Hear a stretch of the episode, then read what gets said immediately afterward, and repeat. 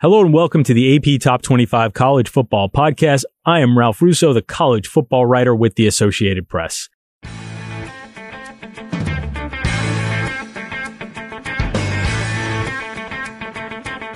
This week we'll have two guests on the show, but at the same time. Bruce Feldman from Fox and Stewart Mandel from The Athletic. Bruce, of course, writes for The Athletic too. Earlier this week, they released their personal top 25 college football coaches lists. Always good off-season fodder. I'll scrutinize their list and tell them what they got right and what they got wrong. And I'll try to share a work in progress list of my own. We'll also run through some news with Bruce and Stu and talk about the latest missteps by the NCAA. And at the end, I'll answer some listener email in my three and out. Thanks for listening to the AP Top 25 College Football Podcast. You can find us on Westwood One Podcast, Apple Podcast, just about anywhere you like to get your podcast. Really, anywhere you can get your podcast. If you like what you hear, give us a good review and a good rating. It helps college football fans find us, and it helps us find more college football fans. And if you'd like to email the show, send those questions and comments to AP Top 25 mailbag at gmail.com. That's AP Top 25, the numbers 25 mailbag at gmail.com. And away we go.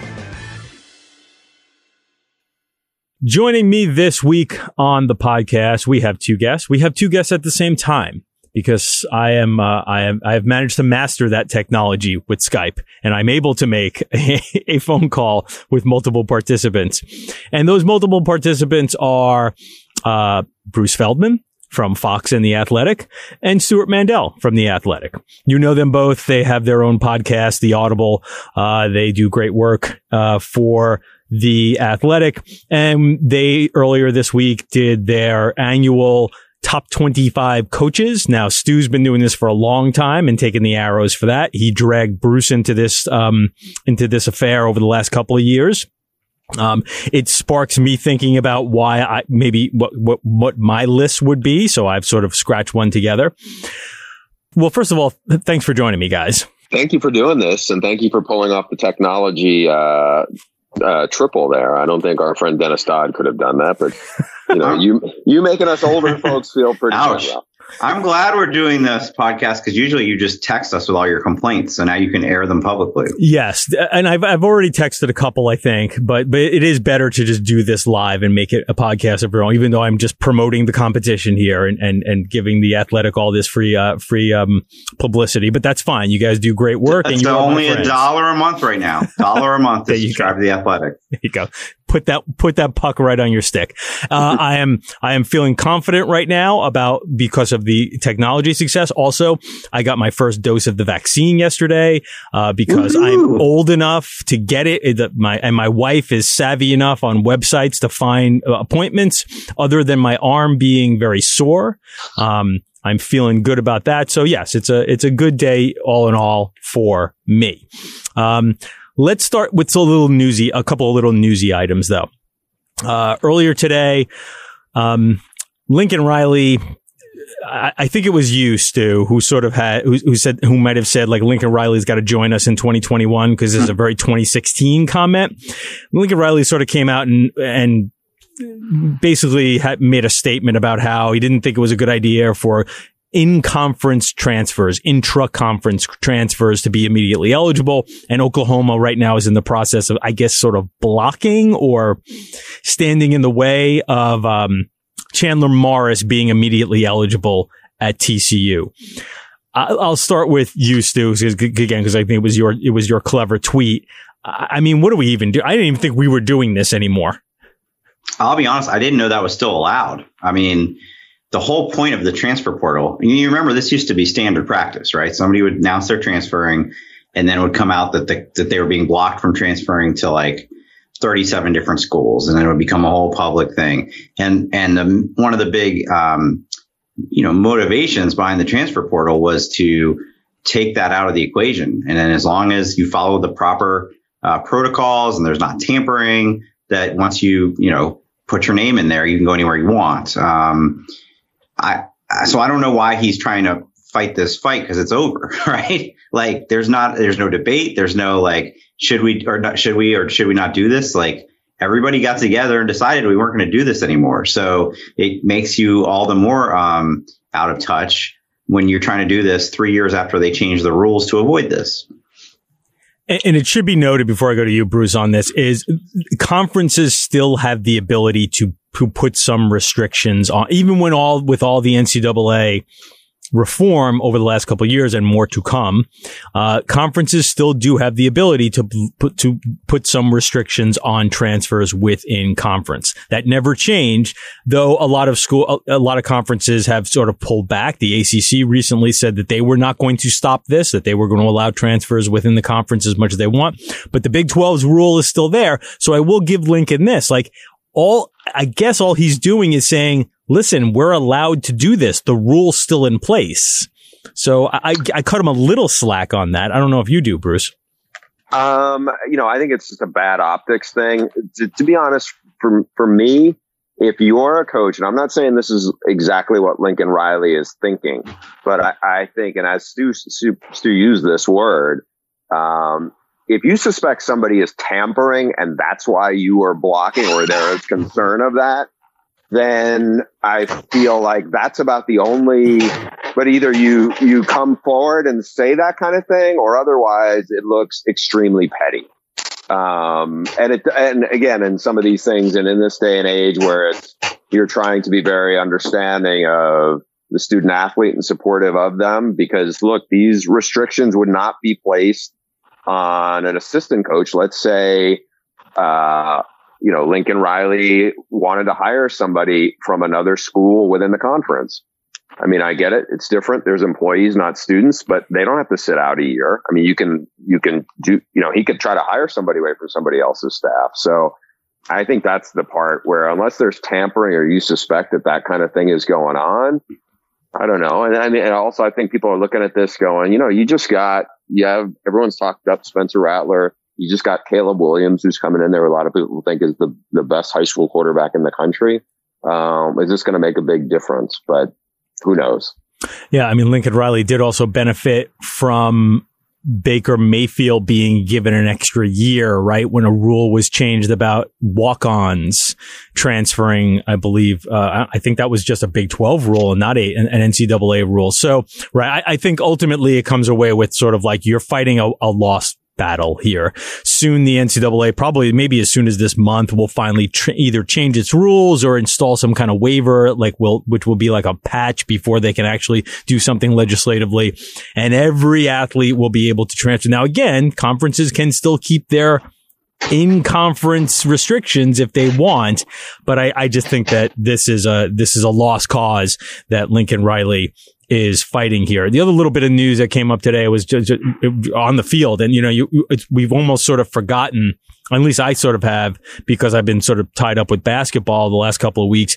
You know, spring practice is here and it's going on and it's going on relatively normally. We've heard some shutdowns and pauses.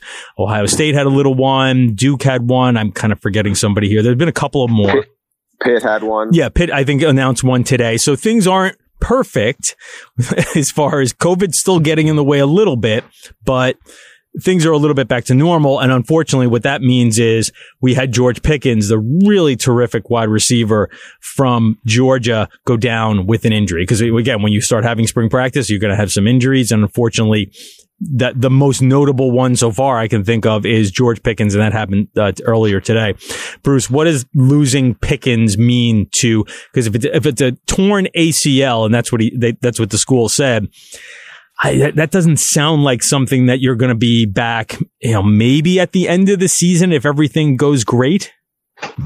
Yeah, and I think in his case, and we'll see, because a lot of these these cases are you know, they vary into how quickly you can get back. I think people would look at George Pickens and go, you know what? He was a three and out kind of player. And so if they get him back at some point in the season rather than preserve a redshirt year, um, you know, it's like, how much can he help you right away? I mean, he certainly, you know, I would say he's one of the six or seven best receivers in college football after last year and when they really got settled in with JT Daniels. So, um, You know, that's certainly a big blow. But like you said, that's, you know, I feel like every spring in a normal spring, which we obviously didn't have last year, you have a lot of these cringe cringe-worthy things where where somebody either tears an ACL or has some significant injury that's going to sideline them for the year. If you guys remember two two years ago, Amari Rodgers at Clemson tore his ACL maybe a couple weeks earlier than this, but it was during spring practice. Mm. And I believe he was back by mid October. So it's not like now every case varies and how well do they rehab and everything, but it's, it's, it seems to me that he's got a shot to be back, but he's not going to be back by week one, probably not for that big Clemson game. And there's always listen at, at, Georgia the way they're recruiting recently. And this is not to downplay that. You know, you feel bad for the player. George Pickens was a great player, uh, but there's always another five star at a place like Georgia. They've recruited really, really well over the last couple of years. I, I think the only question then becomes is. Pickens was had had developed to the point of being a real number one receiver. Yes, we know there are other talented players on Georgia's roster, but have any of them none of them have shown the, the ability yet to be a number one receiver. And it'll be interesting to see if the opportunity given to them provides someone else to step up and shine. It's not a, it's not an, uh, um, an apples to apples comparison, but I think about you know, last year in the Big Ten championship game, Olave was, Chris Olave was out for Ohio State and, you know, again, you sort of shrug and you're like, well, they've got, you know, they just brought in one of this, this unbelievable receiving class, right? They've got three or four, you know, four or five star players behind them. But Olave was a fully developed player. And in that spot, they missed him because even though they had talented players, they didn't have somebody as good as Olave as far as his development was concerned. Again, not apples to apples because they're going to have a lot of time to develop these guys, but it'll be interesting to see where Georgia how Georgia does as far as developing its receivers, especially, and I'll go to you, Bruce, and just one last thought. Like this is a really pivotal year, obviously, for Georgia's offense. It is. I mean, you know, I think back to 2019. Remember, they they really were young at receiver, and he emerged really late in the year. But Jake Fromm had a really shaky uh, 2019 season because they didn't really have that go-to guy. And I think you know your Olave analogy is interesting just in that he was a number one go-to guy and he's the guy that the other, you know, the other defense has to really account for. Just think that opens up a lot for a lot of other guys. And it's not like as you said, they have talented players there, but it's still going to be somebody depending on it when they get him back um, that that's hard to replace it. It just is, especially when you have such a huge game out of the gate. Okay, let's go to the list. Enough of that. Mm-hmm. so I guess I have to do this because there are probably some of my listeners, or I'm sure there's a lot of overlap that don't have the athletic and, and you should. So I'm going to run through each one of your lists. Just, I'm just going to list them down. We're not going to stop on each coach. We're not doing that because that'll take way too long, but let's just do this. Here is Stu's list. Of course, Saban one, Dabo two, Brian Kelly three, about time. Uh, Lincoln Riley four, Ryan Day five, Kirby Smart six, Jimbo Fisher seven, Coach O eight, Dan Mullen nine, Matt Campbell ten, Luke Fickell at eleven, Pat Fitzgerald twelve, Jeff Monken thirteen, Paul Chryst is 14. Kyle Whittingham is 15. Bill Clark of UAB is 16. James Franklin all the way down to 17. PJ Fleck at 18. Mario Cristobal 19. Hugh Freeze at 20. Kirk Ferentz at 21. Lance Leipold at 22. David Shaw 23. Lane Kiffin 24. Tom Allen 25. I'm going to let you all digest that for a second. We're going to go over to Bruce's list. All right. Bruce, same top two, same top three. Saban, Swinney, Brian Kelly. Wow, same top four because you had Lincoln at four too, right, uh, Stu? Real quickly, yes. Uh, yep, it's where Ryan Day is where we start to diverge. okay, so five James Franklin, six Jimbo, seven Coach O, Ryan Day at eight, um, Matt Campbell at nine, Kirby Smart ten, Pat Fitzgerald, 11, Kyle Whittingham, 12, Kirk Ferentz, 13, David Shaw, 14, Gary Patterson, 15, Mullen, 16, Lance Leipold 17, Jeff Monken 18, Mario Cristobal 19, Luke Fickell, 20, Paul Chryst 21, Jim Harbaugh 22, Mike Leach 23, Hugh Freeze 24, Tom Allen 25. Okay. So again, we uh, at the top that's super easy. Uh, um, first, I want to start with because I think you guys are were were way behind on the Brian Kelly thing. I don't think either of you had him at three last year. I think you know when I've been sort of putting together my list, I felt like Kelly has been highly undervalued for several years now. What finally made you come around on Kelly? I shouldn't say come around because obviously he was highly rated before, but what finally made you say, okay, Kelly at number three, and let's just start with Stu? You're gonna have to ask Bruce because I believe I did have him number three last year. Okay, so okay, so Bruce then. Uh, for me, it was just the consistency of of what he had done there. I mean, I I had him eight the year before, okay. so it wasn't like I had him completely out. But obviously, I jumped him up a lot. Now, some of what why I was a little slower on him. Um, last year, he was a couple of seasons removed from a four and eight season, right? And in that gap, even before the four and eight, they were unranked two years before that. So it was like there was the element of they got they get blown, he has gotten blown out of a bunch of games, right? And I know, and we'll I'm sure we'll talk about Jim Harbaugh later. But after last year, they were a top ten team, and Michigan beat them by 30 points. So you know, he last year they were 11 and 2. I felt like last year was probably as good a team um, you know, they beat Clemson. And I know people go, yeah, they beat Clemson without Trevor Lawrence and a bunch of defensive starters, but they did, they did win that game. Um, you know, so for me, it was a combination of things. Like I, I am not, it's a tepid three with Brian Kelly. I could make a case for him.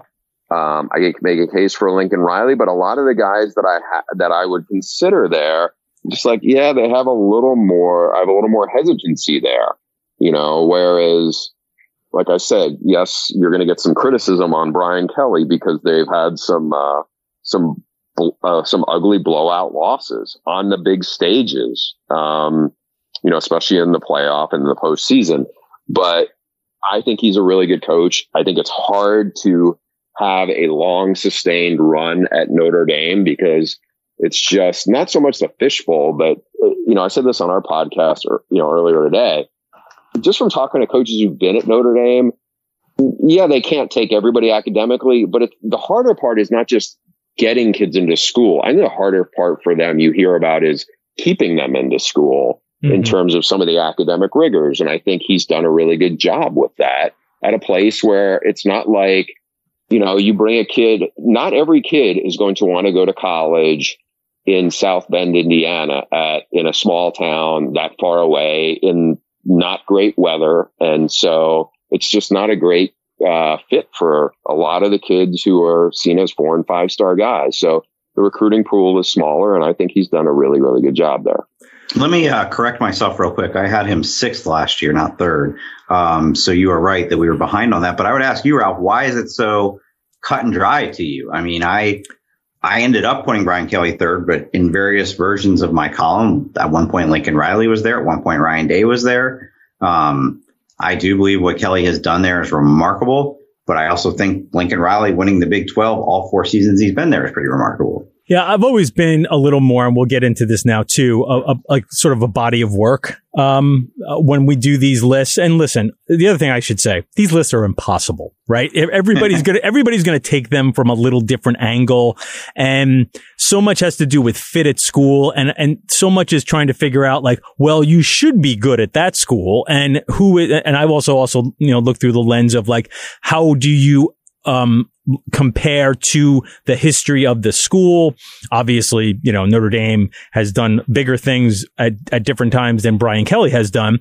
But nonetheless, the recent history of Notre Dame, Brian Kelly figured out what a lot of coaches could not. So his history of just being good, going back to Grand Valley, you know, the guy's had a, a, what a almost a 30 year coaching career with one losing record.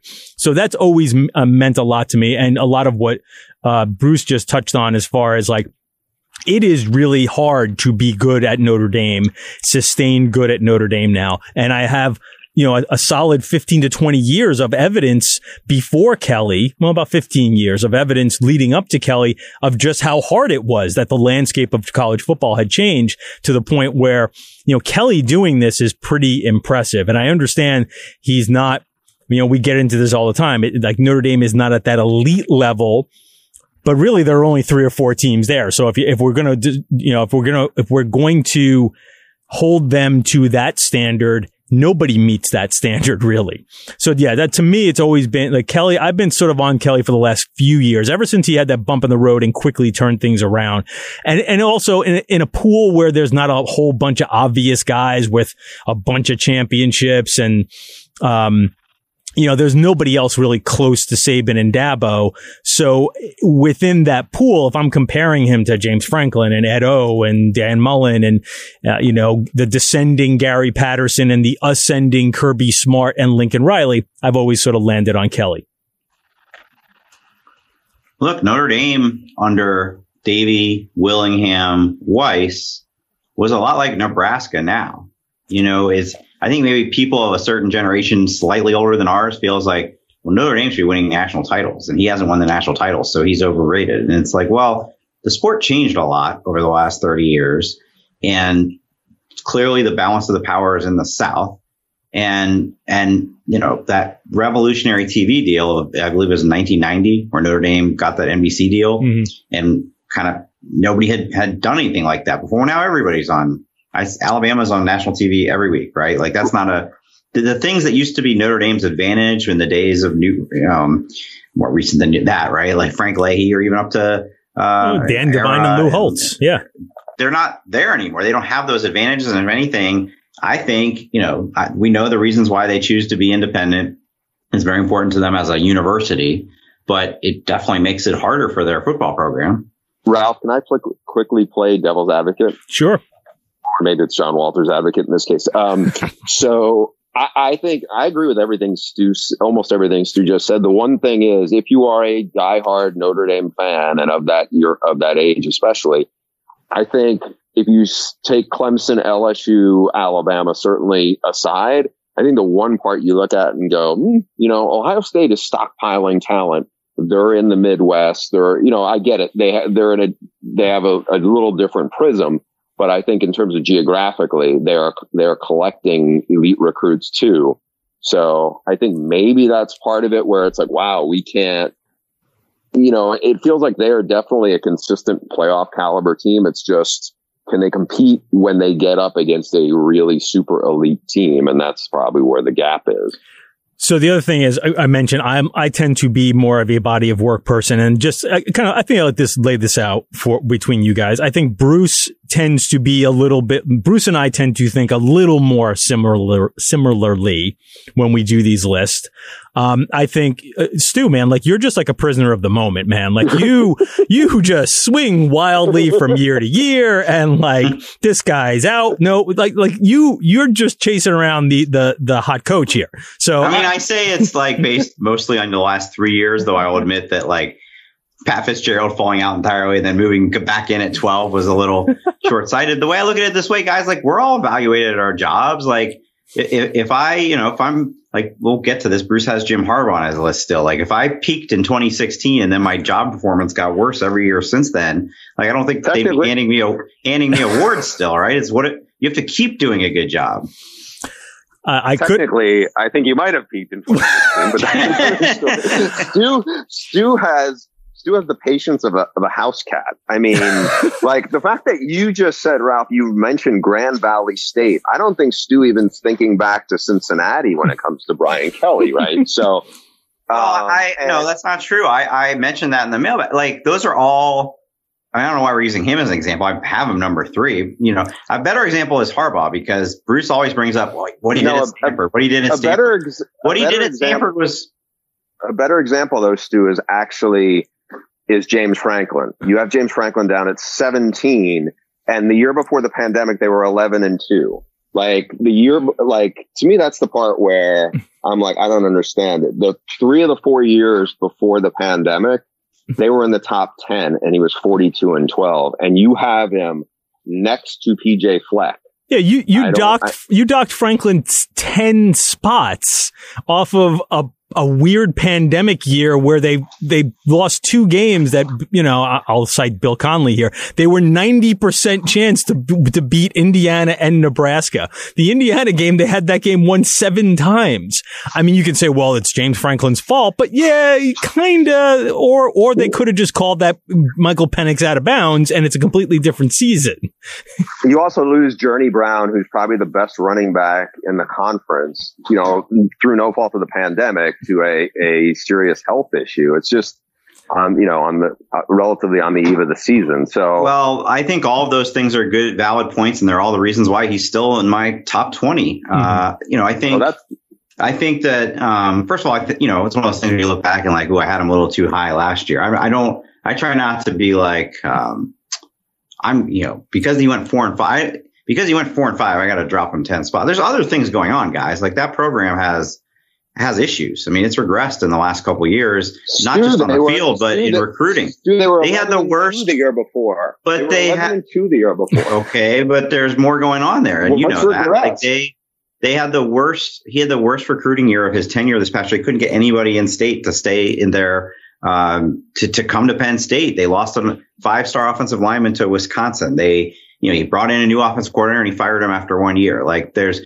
there's things going on there that give me pause and say like, well, maybe he's not one of the 10 best coaches in the country right now. Okay. So here, here gonna, now I'm going to, I'm going to pound both of you on this because you both had, and especially Mr. Body of Work Feldman here had just a, had just a ridiculous omission, uh, just an unbelievable omission on both of your lists.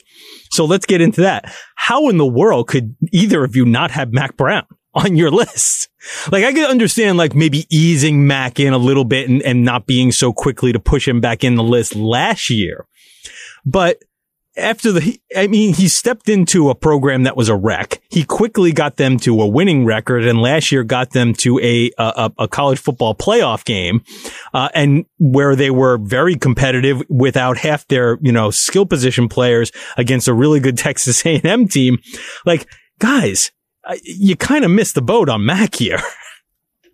Well, he's my first one out. You know, I, I feel like first one. You know, I, I first of all, this is where I do differ in terms of body of work. Like what Mack Brown did in 2009 has no bearing on what kind of coach he is today. But how can that uh, possibly be? it's a different sport. It's a diff- he's in a different part of the country. It's a completely different sport than 2009. Um, he uh, he's done a great job. Like he's he's energized that program. They're recruiting. They went, like you said, they went to a New Year's Day bowl, but at the end of the day, they went seven and six in 2019 and eight and four this year. You know, so should, is it like a? I, to me, it's not a. I definitely considered it, but it's not like a. You're making it seem like it's a glaring omission. Like why? Because it um, is. It's a glaring omission. it's a gla- I, I don't think it. I don't think it is. I think if he comes back next year and does it again, then yeah, absolutely. But um, I, I don't think like I, I, don't know. I mean, at the end of the day, he has a 13, you know, has a 15 and 10 record uh, in his return to North Carolina so far. It's better than what they were doing, but is it like Okay. What uh, Matt Campbell has done at Iowa State? No. So, so clear. So we know Stu is a prisoner of the moment, but Bruce, I expected more from you because if, again, Bruce, if you're going to have Jim Harbaugh hanging around and still credit him for a Super Bowl, which by the way, t- tend to agree with, I tend to agree. I'm, I'm with you on that one. How did, could you? Did, you just forget? What, what on earth does Colin Kaepernick have to do with uh, the fact that he hasn't developed a I'm I am talking to Bruce right now. I, I have already done my had my piece with you. Now I got to I got to take call Bruce to task here because again, you're my guy. You're my body of work guy. Did you forget about Mack? Did you not? I mean, I, you. I, I didn't. Look, Ralph. I'll be honest. I had this conversation with our buddy Max Olson yesterday. Less less um, condescending in his words, but I got to admit it's one that there's a there's probably three on this where I would look at it and go, eh, you know, I I definitely could see the failed logic on it on my end. Um, you know, it, to me, especially number 25 for me is Tom Allen. And I said this to Stu earlier today, um, which is one of the things that I think, you know, as we see, we come at these differently, but you know, I spent five years as a sideline reporter. And so you're around teams, you get to see them in a little bit different way maybe than I did as a, you know, in the press box or, you know, in my other role. And one of those teams that like, I was like, man, you kind of, I hate to say it, but you kind of fall for and you have a different appreciation for. Um, and there's a handful that fell into this category. I was like, my eyes were more open to them. Uh, seeing Utah up close, got a different appreciation for them. Seeing Iowa up close, different appreciation for them. Uh, seeing Indiana, even when they lost, you know, like at, at Ohio State a couple of years ago, same deal. And, you know, looking at it big picture wise, I'm like, you know what? Like, and I heard this from a, a coach who responded, uh, this morning about, or yesterday morning was, isn't this kind of a one year wonder thing? Cause, because 2020, yeah, they had a terrific year in a pandemic. But before that, were they that much better uh, at Indiana than than they were under um, Kevin Wilson, and you know, like that made me think because I was like, I think they're better, and I think they're going in a good direction. I don't think they're fluky, but then put you know flip that to the Mack Brown piece of this where I'm taking it, and I get where Stu just said, yeah, there were 15 and 10. I think he and I both uh, forget how bad they were at the end of the Larry Fedora era. I mean, they were bad. And, um, you know, to Mack Brown's credit, like I don't, I don't get too caught up. I think Stu was babbling when he's talking about, well, James Franklin didn't have a great recruiting class two years ago.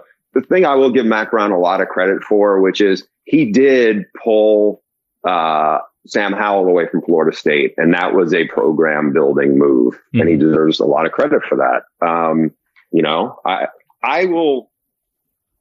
This is one that I definitely probably would would like to have back. To be honest. Well, Speaking of Florida State, Mack Brown lost to Florida State last year. Terrible, terrible Florida State team. Lost to them. Like, let's not make it out like the 2020 North Carolina Tar Heels were, you know, one of the greatest teams that ever lived. Like, they, they are definitely better than Larry Fedora days, but to me, it's it's they're still kind of a work in progress. So, you know, like I said, if momentum continues next year, I'm probably putting him in the list. Stu, if I had a squeaky tennis ball, if I had a squeaky tennis ball, you would chase it down the hallway. I, I like you, and, and here's and here's the exact reason why. Because I flip over to your list and uh, listen, I think we all res- and you have Tom Allen too, and I I took issue with. Uh, listen, it's hard to take issue with Tom Allen. He does seem like a really good guy and a really good coach, but I wouldn't have him on my list. But uh, Stu, Lane Kiffin at number 24? Lane, I mean, again. Lane Kiffin is one of the, I mean, Lane Kiffin is one of the top offensive. It would be interesting if we asked now, like, you know, you think back to like the early 2010s, like you said, who's the best offensive mind in college football? Everybody would agree. Chip Kelly. Chip mm-hmm. Kelly was that guy then. It's a little bit more of an open debate now, but he's on the high on the list, right? It, him and Sark.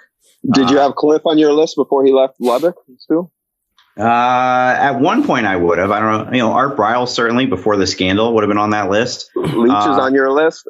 Yep. So I mean, I think nope. between what no, he did Leach is not on your list, and then Leach, FAU, Leach is a miss, and now first year at Ole Miss.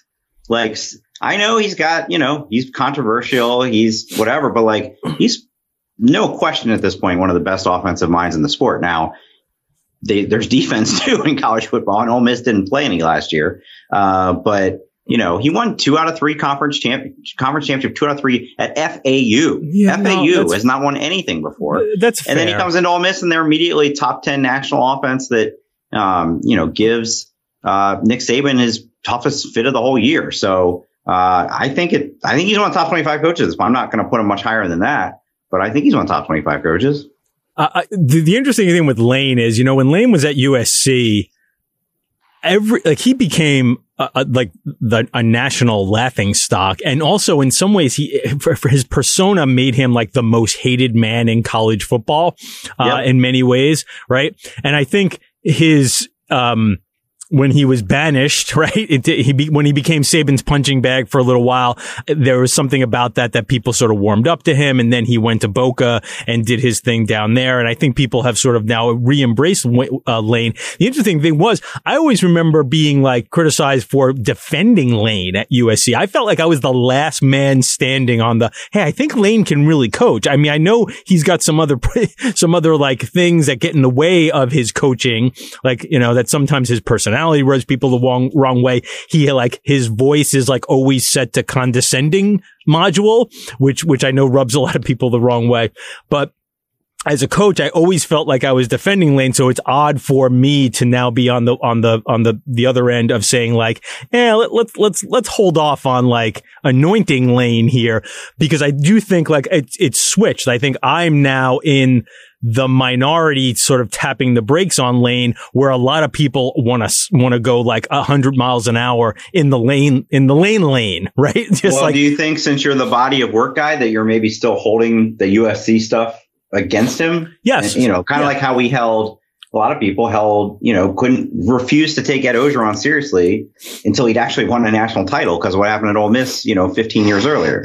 Yeah, I think so. And I also, I do wonder about like the program building and culture and if Lane really has that down yet or if he's still just a really brilliant offensive mind and at a certain point, you like that's great in at FAU, you know, spot talent, get it to come here, get it to come to you, and then do the best you can with that talent.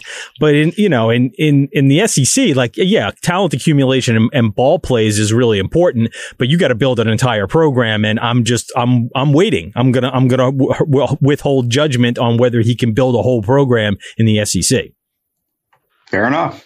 Fair enough. All right. So other body of work guy that neither of you have. And I'm wondering if, um, if it was maybe a tough off season that, that, that produced this. And that's Mike, Mike Gundy's done a really good job for a long time. I was kind of surprised that neither of you had him on his, li- on this list, on your list. Stu, you want me to take this first? Yeah, you, you go sure. first. You go first. I've already, again, I keep pounding on Stu and I, I, I want to make sure at least some of my ire is tor- turned towards you. Yeah. Um, you know, I obviously consider him. I think I had Mike Gundy a year or two years ago when I first did this. Um, to me, he's done a really good job, but it's hard to keep that list to, to 25. And I look back at, you know, the Big 12 to me, it's like, I don't think, you know, he's, he had one, one terrific, and the rest have been pretty good. Right. And so when I've looked at this and I've done, you know, I think I've done a couple of Bedlam games and I feel like whenever they get Oklahoma's focus, they're not, they're, they're getting pushed out of the bill. Um, and I just don't see it as, Hey, this is one of the top 25 coaches in the country. Um, you know, like, is he among the guys you'd consider? Yes, but just simply where I just don't, you know, except for the one year where they had a top five team. I mean, they have really good facilities.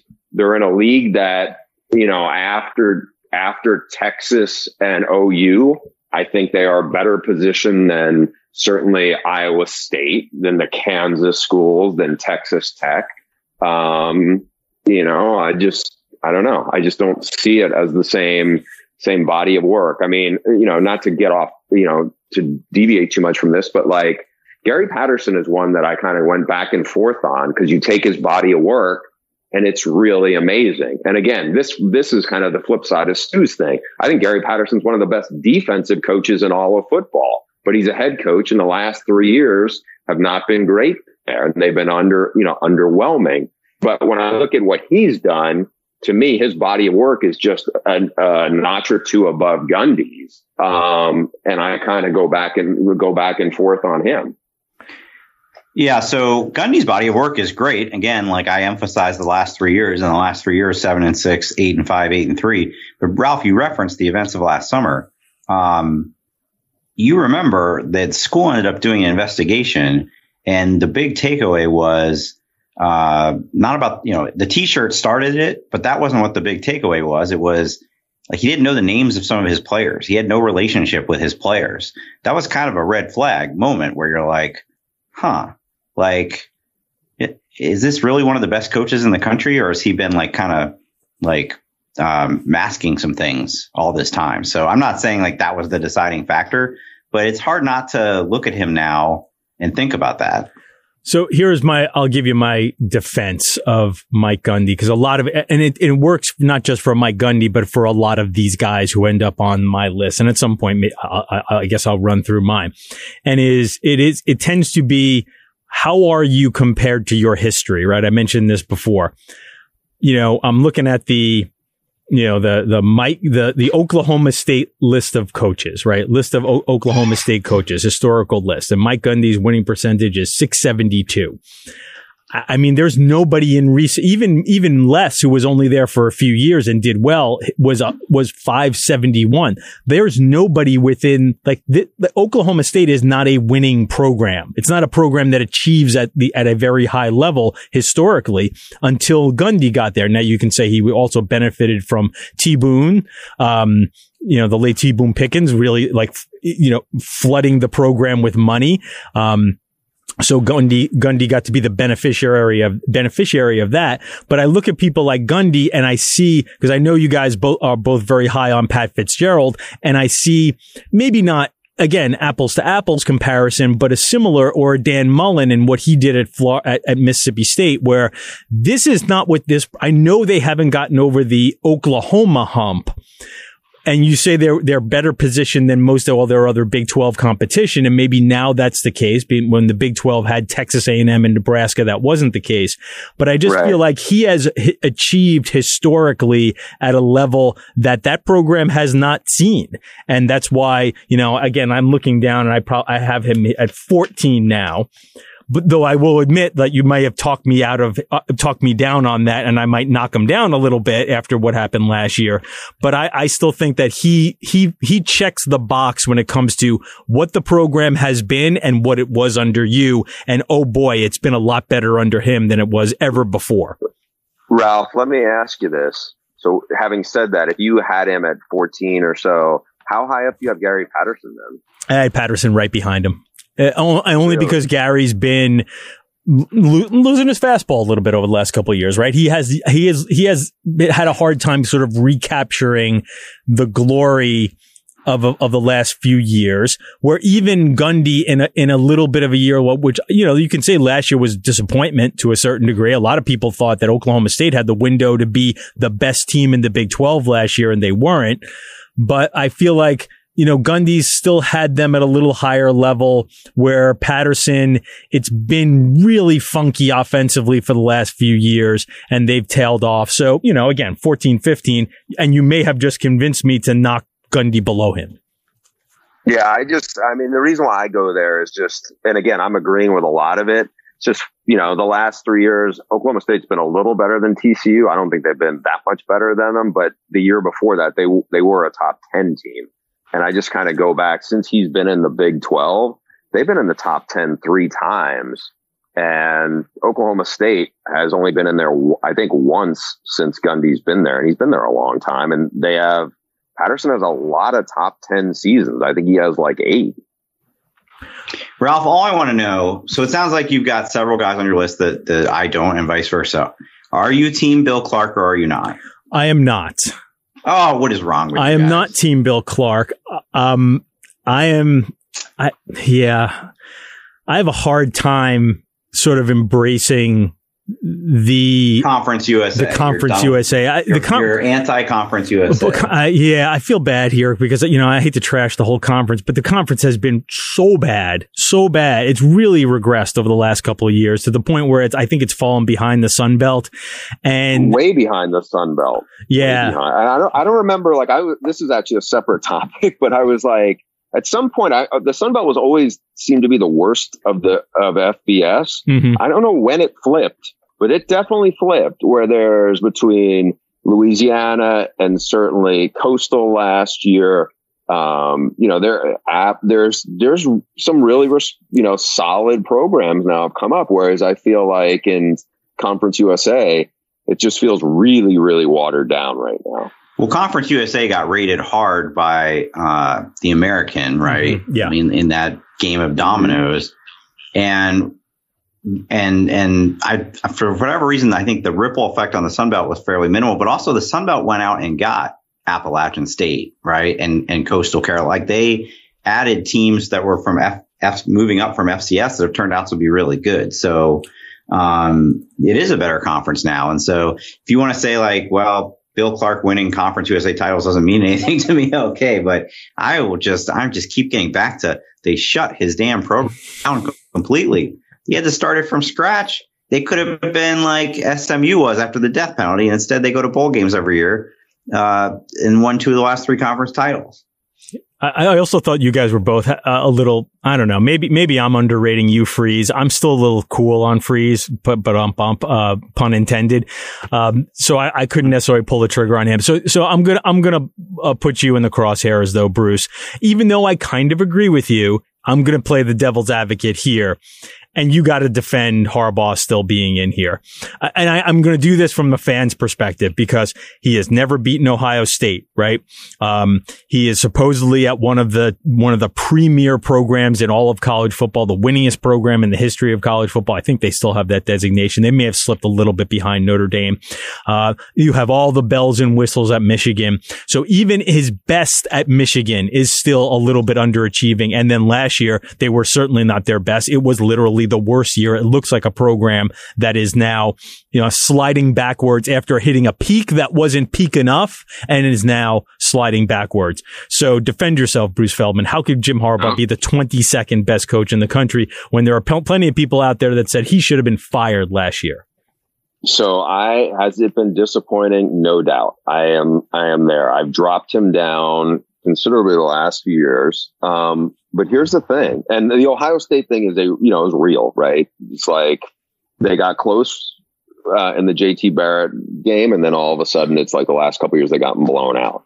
But when you look at his record now, the guy's 49 and 22, and he's 34 and 16. And remember, like he took over a program the previous two years that actually wasn't even 500. So then you start looking, all right, yes. Has he, has he been really awful in the games that matter the most against Ohio State? Yes. I don't have him in my top, uh, top 20, but when he, you know, a year ago, they beat Notre Dame when they were a top 10 team and they blew them out. They beat them by 31. My, uh, you know, as I relate to the rest of the guys on the list, or let me use Stu's list because Stu's taken issue with Harbaugh more than anything. Um, Stu has PJ Fleck on his list in the top 20. Uh, Jim Harbaugh is 2 and 0 against him. He's blown him out both times. PJ Fleck doesn't even have a winning record in four years in the Big Ten. And he's at, he's in the easy side of the division in the conference where they only played Ohio State one time since PJ Fleck's been there. And so, you know, if you're going to talk about body of work or you're going to talk about where they are, I mean, it's like He's 34 and 16 in the Big Ten. That's not awful. Um, and if you're just taking the Michigan stuff, and obviously, like you, Ralph, I mean, I think some people probably forgot what an amazing job he did at Stanford when he took over Stanford. That was probably the worst uh, power conference job when Pete Carroll was dominating the league. We saw what happened there. When he left there, it was a top, they were a top five team and David Shaw took over a completely different program that he was able to sustain. So I get it. He has, he has been really disappointing. Also, I mean, you know, you can say, oh yeah, he's mocked and he's settled. He's done a lot of stuff where he stepped on a lot of people's toes. And, you know, Paul Finebaum and everybody like that mocks him and hates him. And he's done a lot of stuff that's probably come back to bite him. But I mean, look at the guy's record. The last before the pandemic, he's been, he was there five years, and four of the years they were in the top twenty. It's not like he's the worst coach. It, it, you know, like what we're talking about here. Um, when you start going objectively, look at what he's done there. I don't think it's as bad as what people are saying. I think it is. Top, I think his body of work. He's a top twenty-five coach. I, I will say what I've said about Harbaugh for uh, several years. Harbaugh, and as a big baseball fan, Harbaugh at some point became Alex Rodriguez during his time with the Yankees, whereas where which means that he was only judged on his failures.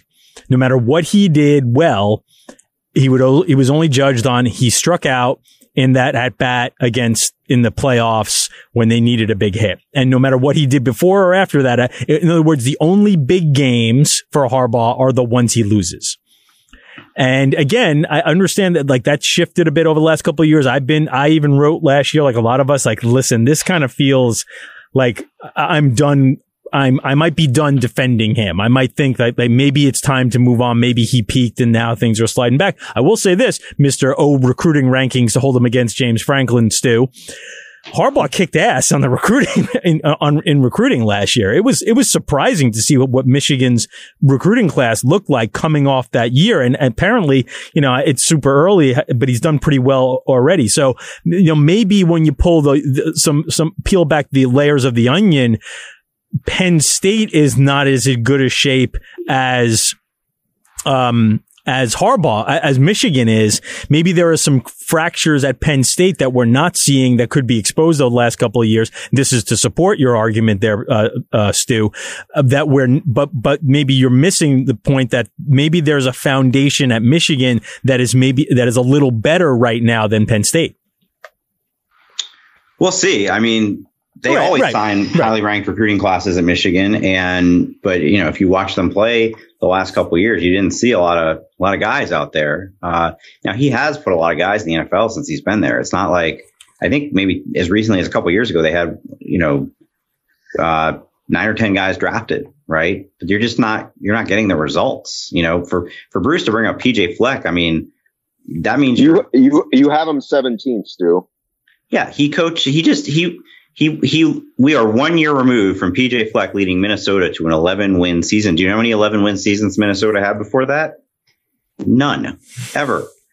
He won 13 games at Western Michigan. You know how many times Western Michigan Wait, done that before? Whoa, whoa, now you're now you're zero. Another, now you're bringing up another school still. I didn't think you talked about. Uh, so you want to talk about Stanford and what Jim Harbaugh did there? That was 2010. I'm talking about something in the last five years. Uh, you know, I think. Dude, he's been there four years. He has a losing record in the Big Ten. He took, took over, over, a program. He took over a program that. Remember the scandal at the end of. Uh, it also had around the bowl game at Minnesota. The two guys, yeah, he also took over a program that had Antoine Winfield Jr. in there, and it had Tyler Johnson. They had some good players uh, Carter Coughlin. They had good players in it. They're in yeah, the weaker side of the good conference. players in it, but they were. I mean, Stu, they were Stu. They had the same record that Michigan had when Jim Harbaugh took over the previous year. So you're saying the expectations for the Michigan coach are no different than the expectations for a Minnesota coach? No, I'm saying that the guy who has who has won like three times as many games in his in his conference record compared to the one you put 17th um, I don't think you're looking at them objectively. Is all I'm saying. I think, I think you're looking at. I think you're looking at them like you're looking at them as you are, you know, looking at them through a Twitter troll perspective. To be no, I, I'm looking at them based on the expectations when they were hired, and I would argue that PJ Fleck, even though they had a backslide this year, you know, has already exceeded anybody's wildest expect. Nobody would have expected that in his third year he would lead Minnesota to a top ten season. Michigan, Jim Harbaugh was hired and it was no see. They made him like the one of the highest paid coaches in the country, and there was no question. Your mandate is to win Big Ten championships and go to playoffs. And he not only has he not done that, you know, other than that one 2016 season, the JT Barrett fourth down spot, he hasn't even come close. You know, he's at some point everybody decided that the bar for Michigan is much lower than it actually is. Like this is one of the winningest programs of all time and national championships. And, you know, at one time, I'm old enough to remember when they had Ohio State's number. Uh, and it's, uh, it's, it's completely flipped. So is it better than Brady Hoke? Yes. Is it what people thought they were getting when they hired Jim Harbaugh? No. And the last thing I would say about that is they just docked him a 50% pay cut. They could have fired him. They decided, no, you can come back, but you're going to have to take a 50% pay cut because you're just not earning, uh, what we were paying you before. You're going to have to earn it back. So for somebody who is in that position to say he's one of the in the top 20 percentile of coaches in the country, like that, those don't go together. If you're one of the top 20% coaches I'm in the country, they're not having to give you a pay cut. I'm looking at his body of work still. I mean, that's, it's as simple as that. I'm not talking about like having one good year every four years. I'm, okay, I'm not going to pile on here. I agree. I agree with Bruce, but I think you've done enough here, Bruce. I think you've done enough damage here. Well, I'm going to put well, you. I'm going to put both of you guys. The funny in, thing is, I don't think anybody listening is going to agree with you. like, you know, you, you just said you agree with Bruce, and that you made like embarrassed me with this argument. No, no, no. I don't think anybody listening is going to agree. They're going to be like, "Are you crazy? You haven't top. Because it's even in the top." I think what I think what Ralph said is. I think what Ralph said actually is. I never thought of it this way, but I think his analogy is very apt. The A Rod blood, especially because he lives in New York. So I think he has a, you know, a pretty good understanding of that kind of venom that's toward it. Look, I don't, I don't think Jim Harbaugh is a likable figure. I mean, he wasn't a likable figure when he took over and was, you know, he was poking the bear, uh, poking Finebaum's audience, all that.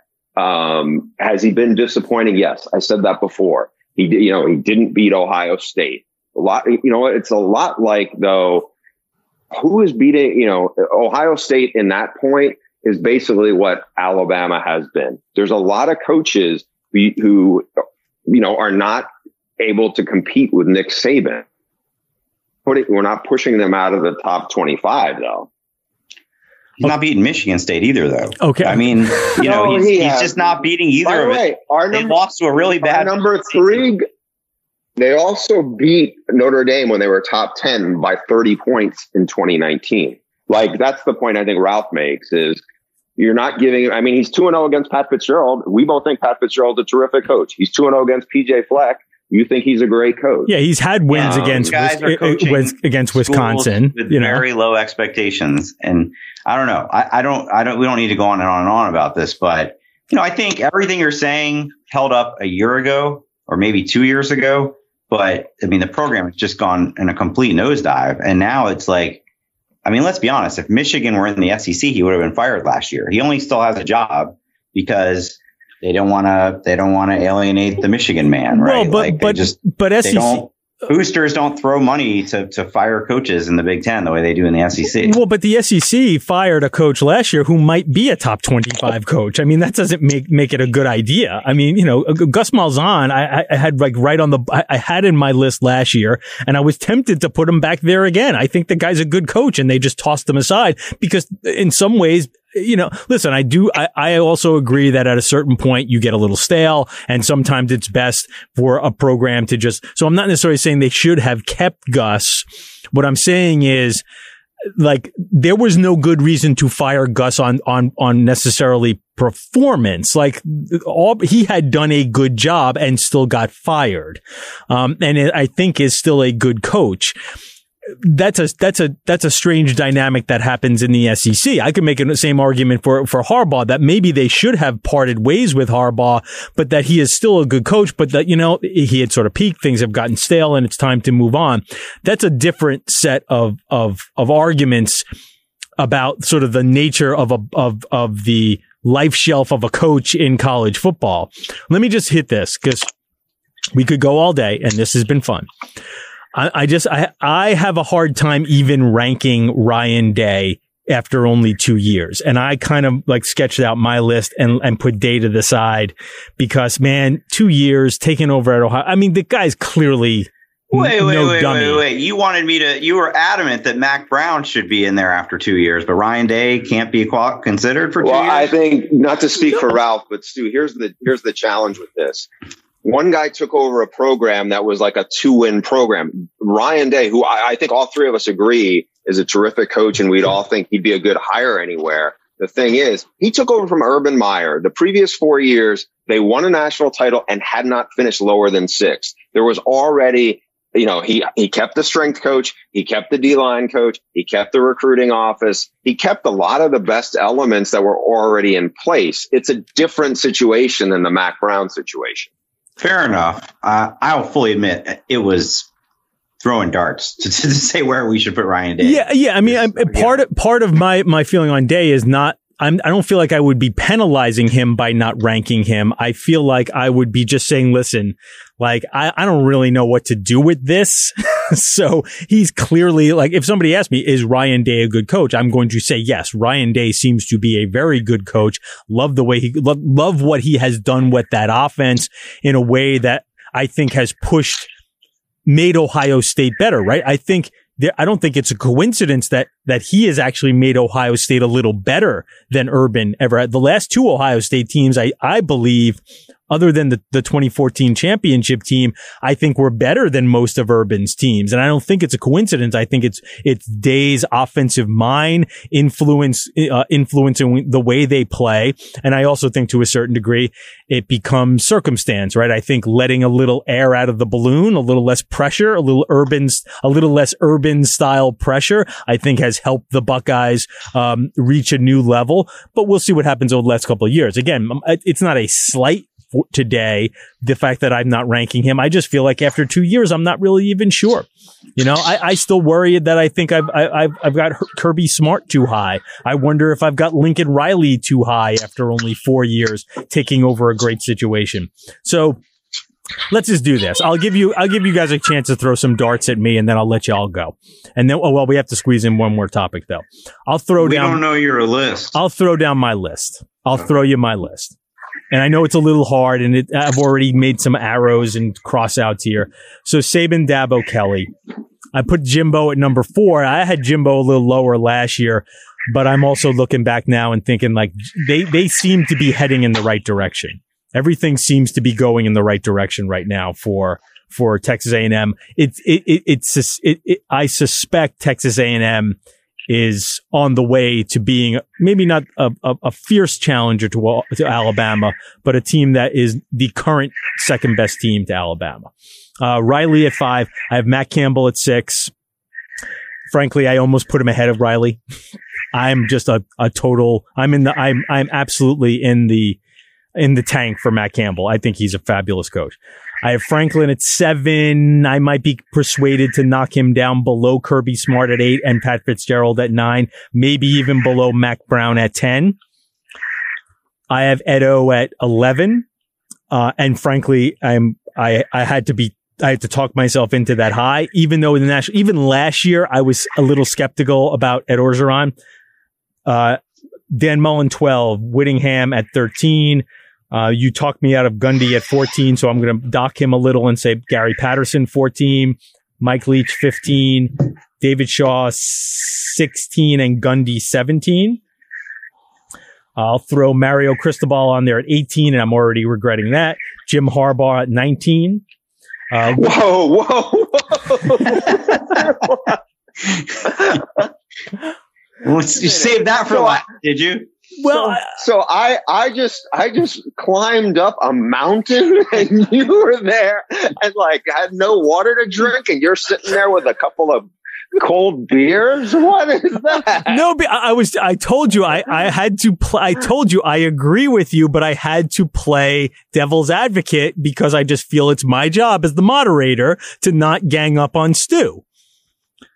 Anyway. Well, you, you, when you guys put this episode out, you're going to get ganged up on by the listeners. So it's all good. Keep going. So I have Luke Fickell at 20. I have Paul Chryst at 21. I'm always have a hard time with Chryst because I really do feel like it's a lot of the system there and he is a perfect fit for that system. And I'm not sure Paul Chryst at a different place would be as successful. Uh, so even then I, I, probably could even knock him down one or two. I have Lance Leipold at 22, Ferentz at 23, uh, Monken at 24. And uh, quite frankly, here's my own little pet one. I, you know, I think Dave Clawson does a great job, so I put him on at 25. I, I just think Wake Forest is an impossible job, and he's done a good job at Wake Forest. So I have Clawson at 25. I mean, uh, there's nothing particularly controversial about any of that. I'm just, when you were bringing up Mack Brown and what a glaring omission it was, I thought you were going to say, I have him at 22. Uh, you have him at 10. I had him at 16 last year, though. I was just looking about at the list I put together last year. Cause again, like, I feel like you're having me. amnesia about the last five years of his, like, you're, you're making it seem like he, he won the, he, you know, Colt McCoy's well, shoulder got it, hurt and he, and he it, walked off into the, the sunset. last five years. It wasn't the last five years, too. It was really. Oh, it was 10, 2010, okay. 11, 12, 13 were, were pretty rough. Okay. So, uh, so pretty they, media. They were getting their he won, kicked by Oklahoma. Every, he won, he won nine. Taysom Hill ran, years, ran for 800 yards on them. He had to fire Manny Diaz. Like there, there's a reason he got fired. So, um, so to say he's like, I just feel like you're playing, like he had an unbelievable, unbelievable run his first decade at Texas. He was, if we were doing one of these lists in 2009, I bet he's in the top three. Um, but somehow getting fired at Texas, coming back, going seven and six his first year and what nine and four his second has elevated him into the top 10 what? Let me. Okay, so since he left Texas, the his last four years at Texas, which looked like you know, which were not great, right? Which was what essentially got him fired. Those years at Texas were better than what Charlie Strong did, and not that much different from what Tom Herman did. I would see. I, have been, I've been, I've been taught very well by your colleague David Ubben and my colleague Jim Vertuno. What Mack Brown did at Texas is not the norm. If you look Correct. at the history of Texas, Mack Brown was Mack Brown uh, maxed out at Texas in a way that only Darrell Royal ever did. So I think I'm recalibrating. Not only am I giving him credit for his highs at Texas, I'm recalibrating his quote unquote lows at Texas to realize that hey, maybe it wasn't, maybe it wasn't really Mack gone bad there maybe there's just something about Texas and his lows have looked again much like Tom Herman's tenure. Now you can say Tom Herman got fired, but I just think that I, I've recalibrated the way I look. I, again, I had him 16 last year. I think he, the program that he has at, at North Carolina is building. Again, if you want to go way back, his first run at North Carolina was as good as North Carolina has been in our lifetimes. Um, so again, I know that that might as well be have been the dark ages and it's, it's, you know, did they even have black and did they even have color TVs back then? But I, I, I, I, I have a certain significance to that too. So yes, I'm going to put Mack Brown at number 10. And yeah, I'm sorry, Stu. I kind of, I mean, sorry, Bruce. I kind of left you out there on Har- Harbaugh, but, and maybe I would readjust and knock him down a bit here, but I would absolutely still have Harbaugh in my, let's say 19 to 22 ish range, 18, 19, 22 ish range. Quick, quick question, Ralph. And this is, you may not be able to really answer this in hindsight, but this just speaks to the oddities of college football. So UNC last year went eight and three in the regular season. Uh, they, most of their wins were against the likes of BC, Virginia Tech. You know, they did lose to Florida State, Virginia, and then they had that, they lost to Notre Dame and a, they had that, you know, unbelievable 62-26 win over Miami in the last game of the season. And then because two ACC teams made the playoff and there's a guaranteed contract that an ACC team goes to the Orange Bowl. They went to the Orange Bowl. Um, if one ACC team had made the playoff, they would have gone to what's it called now? Camping World Bowl. Yeah. So if yeah. if only if, if if they had the same exact season, but they go to the Camping World Bowl, do you think you would have them in the top ten? Um. Because isn't there like some like they went to the Orange Bowl? There's like a prestige. But, but maybe there. if they go to the Camping World Bowl, they win because they're not That's facing true. the fourth or fifth best team in the country. Uh, you know, I listen. I don't know if they would have. I, the simple fact that they competed against Texas A&M to me really like opened my eyes in that game. I thought that they were going to get steamrolled by an A&M team that felt like it had something to prove while they're a team that had, was team opt out, right? Uh, all their best running backs and receivers opted out. Uh, I don't know. I, I, mean, maybe I'm overrated, but I, again, uh, look at the history of Mack and what he has done and how things have turned around so quickly at North Carolina. And I just think like, man, this guy's a Hall of Famer. And I wouldn't have, you know, chucked out Bill. I, again, if I'm going to have Gary Patterson at number 15 and some of these other guys who have got a long history, I, I just got to go back to a guy with a national championship and a long history of, of it's almost the same thing as, as, uh, as Brian Kelly. Like Mack Brown just doesn't have losing seasons. The guy's been in college football for a long time, pumping out winning seasons. And I think there's something that should be, you know, you got to give him credit for that. Fair enough. All right. So let's, let's end on this. I appreciate uh, all your time. The NCAA has stepped in it the last couple of weeks. Um, uh, unforced error started this whole thing of the inequity between the men's tournament and the women's tournament unforced error being the weight room right? If they just would have said, Hey, this is, even though it was in the plan and even some women's coaches have said, Hey, we kind of knew that it was going to be a little short. Now, now, not that we like it, but we, but we were given a heads up that they were going to build out the weight room, uh, after some teams were, had moved on or had been eliminated. But nonetheless, it's now you know, once this thing starts rolling, it becomes a snowball down a hill, right? And then you, you start getting banged for this thing and that thing and the other thing. And it all starts with unforced errors. And a lot of times that's the way it always starts with, uh, the NCAA. It's a bunch of unforced errors and everybody piles on. Um, you know, there have been some calls to have Emmert fired because of all this stuff. I'll start with you, Stu, because I think you tend to be a little more plugged into the NCAA issues and everything else that's going on. Uh, do you feel like we're seeing the end of Mark Emmert's tenure here? If we are, and we might, but although we I feel like he's had nine lives, and there's been many times where it felt like it was the end of the Mark Emmert era, it would be like, you know, uh, it, it, to me, it's it's it's there are many legitimate reasons to, to feel like he's a terrible leader of the NCAA. And I don't know that this is the best example of it. Like this to me was kind of, um, I mean, somebody dropped the ball. Somebody who organizes these tournaments, it just just dropped the ball. And and I would love to hear a full accounting of, of when the decisions were made and why and why didn't they coordinate it better. But you know, this notion that's taken off and not because there's no easier column to write in our industry, right, than fire Mark Emmert or easier tweet to send. And this notion is just skyrocketed around the internet that, well, it must be that Mark Emmert was sitting up in his tower in Indy and said, they don't get a weight room, right? like they shall not have a weight room before the Sweet 16 and they shall not have March Madness logos on their court.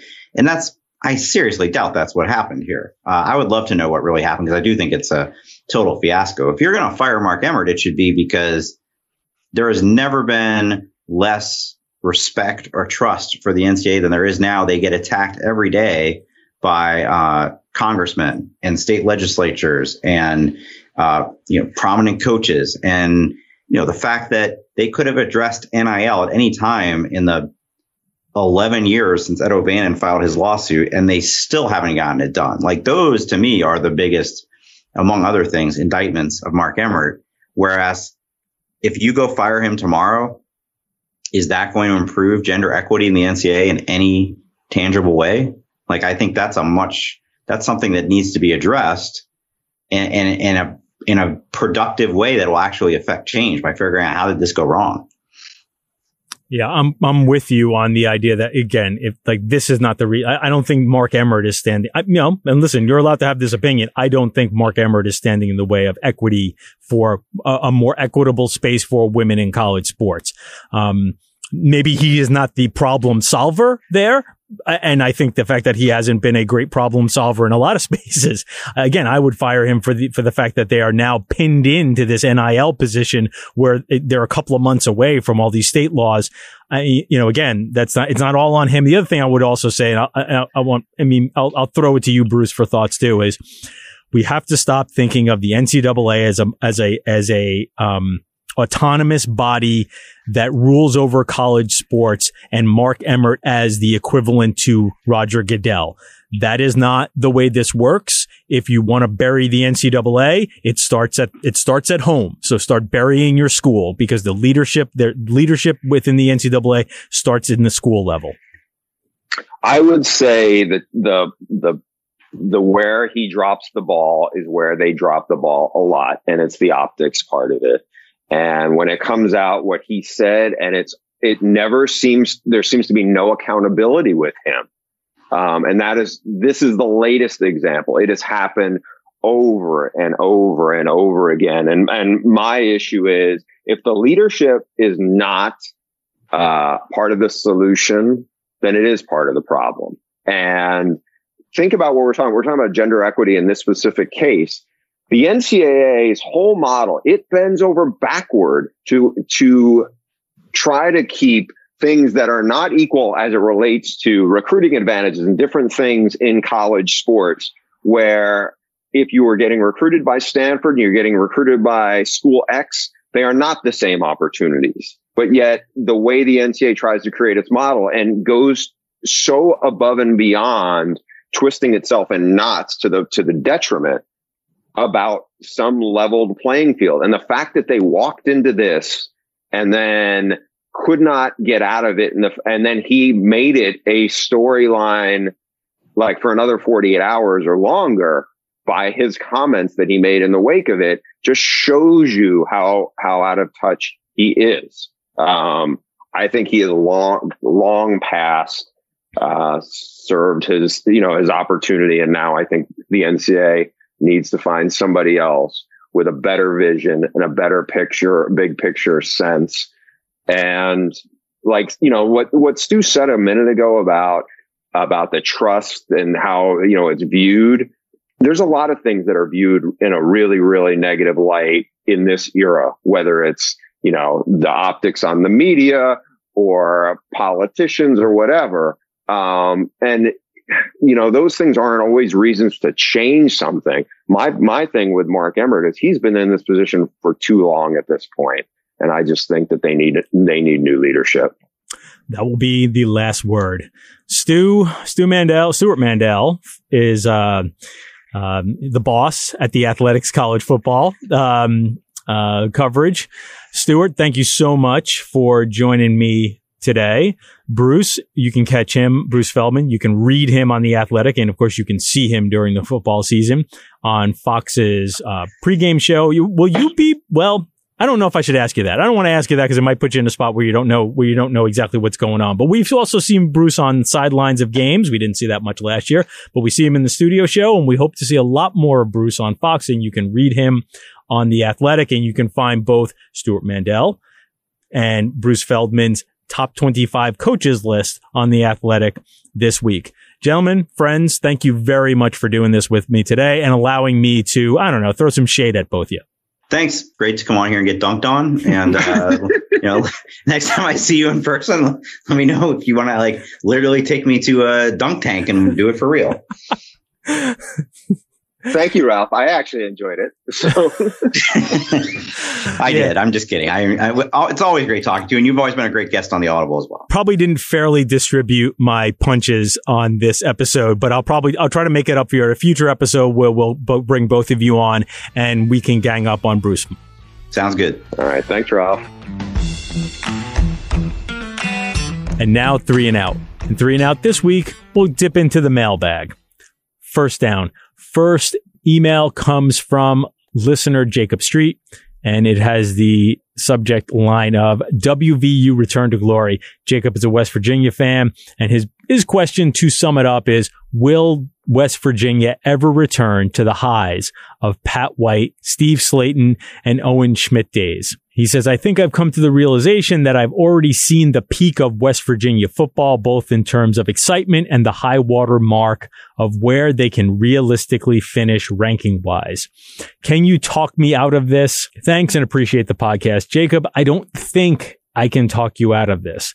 Let me explain where I am on this. When reading this question, my mind immediately goes to conference realignment and what certain schools gave up to align themselves with what turned out to be Power Five conferences. Remember, the Big East in many ways was a peer conference with the rest of the Power Five before realignment killed Big East football and created what we now know as the Power Five.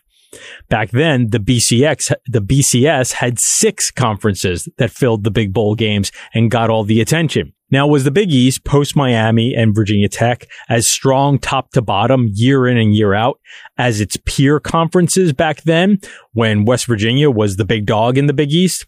Well, that's debatable. There were some pretty weak ACC seasons back then too, and a lot of Big Ten programs had fallen into pretty mediocre spaces as the conference was in a period of adjusting to how it needed to recruit to keep up with the SEC as population drained from a lot of those states.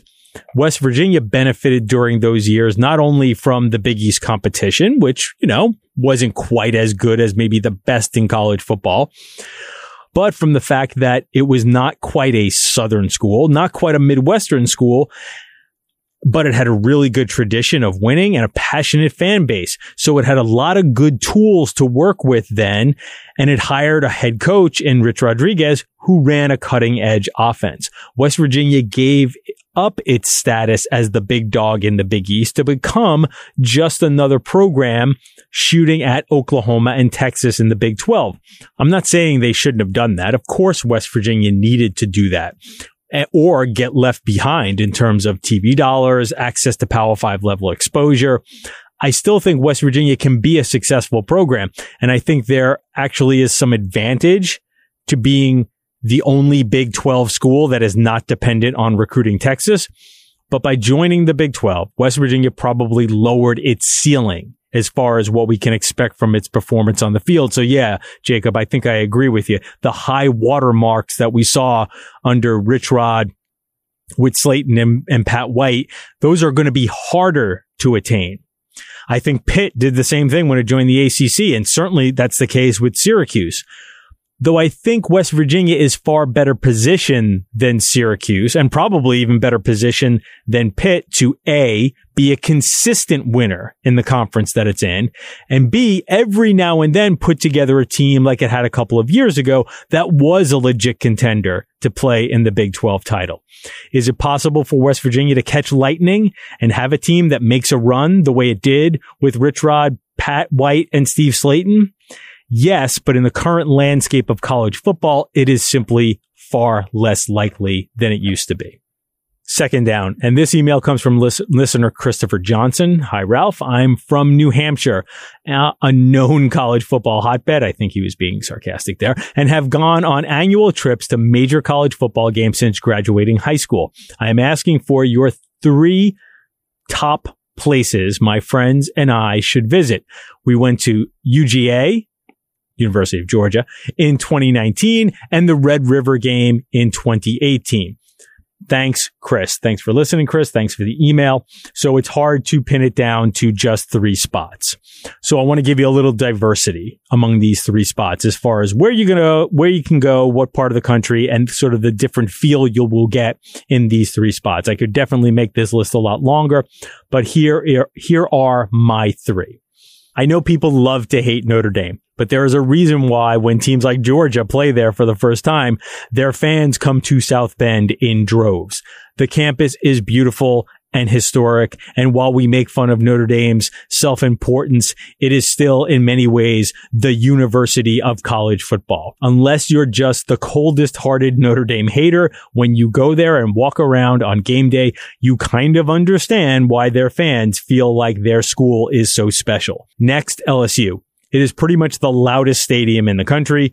You can visit Mike the Tiger's sanctuary and you will be fed very well before a game because Louisianans do tailgating Cajun style and love to show the Yankees, like myself, what they are missing out on. And again, there, you can definitely do more than three of these. I could easily come up with the Grove at Ole Miss or sailgating at Washington, a very loud place when the Huskies are going well, or even, you know, the boats that pull up to the game at Tennessee. Knoxville is a great place to go see a game, even though the Vols haven't really held up their end of the bargain lately. Madison is a great city. Camp Randall is nuts for a game, especially if it's a little later in the day.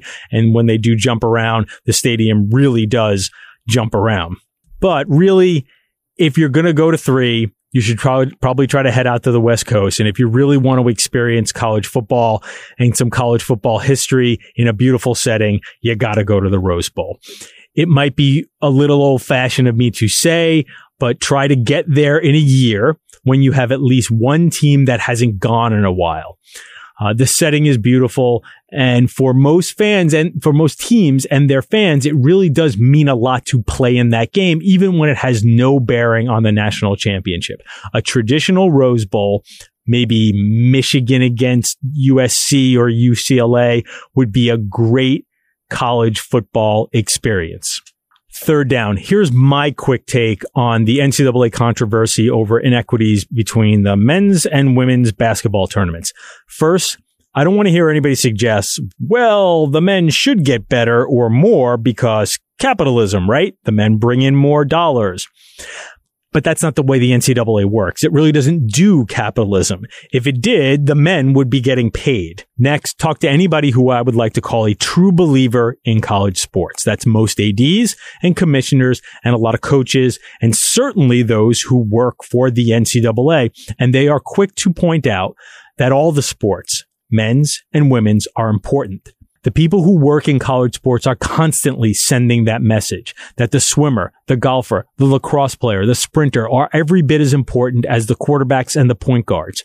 And that's the reason why, or one of the reasons why they don't treat the quarterbacks and point guards differently, or at least they say they don't want to treat the point guards and, and, and quarterbacks differently. It's the foundation of amateurism. It's one of the reasons why college football and college basketball have so many issues. Big time college sports have so many issues and critics about what players should be compensated and who gets what because the core of college sports is a great idea, providing education and opportunity through athletics and making it part of an educational experience. It's a tremendous idea. It's just hard to house multi-billion dollar minor league football and basketball teams within that structure. But I digress. The NCAA has probably done more to lift up women's sports than any professional league or business entity. This is actually what the NCAA is good at, providing great opportunities and exposure for athletes whose sports are generally not packing stadiums and arenas and getting television networks to bid hundreds of millions of dollars for their rights.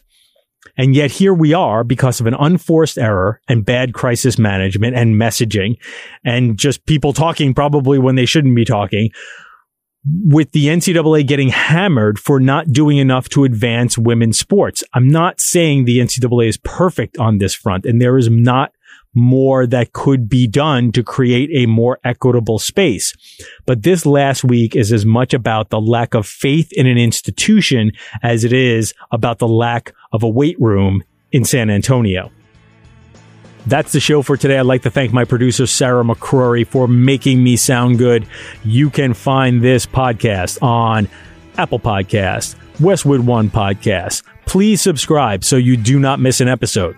If you have any questions that you'd like to send me or my guests to answer, email them to aptop25mailbag at gmail.com.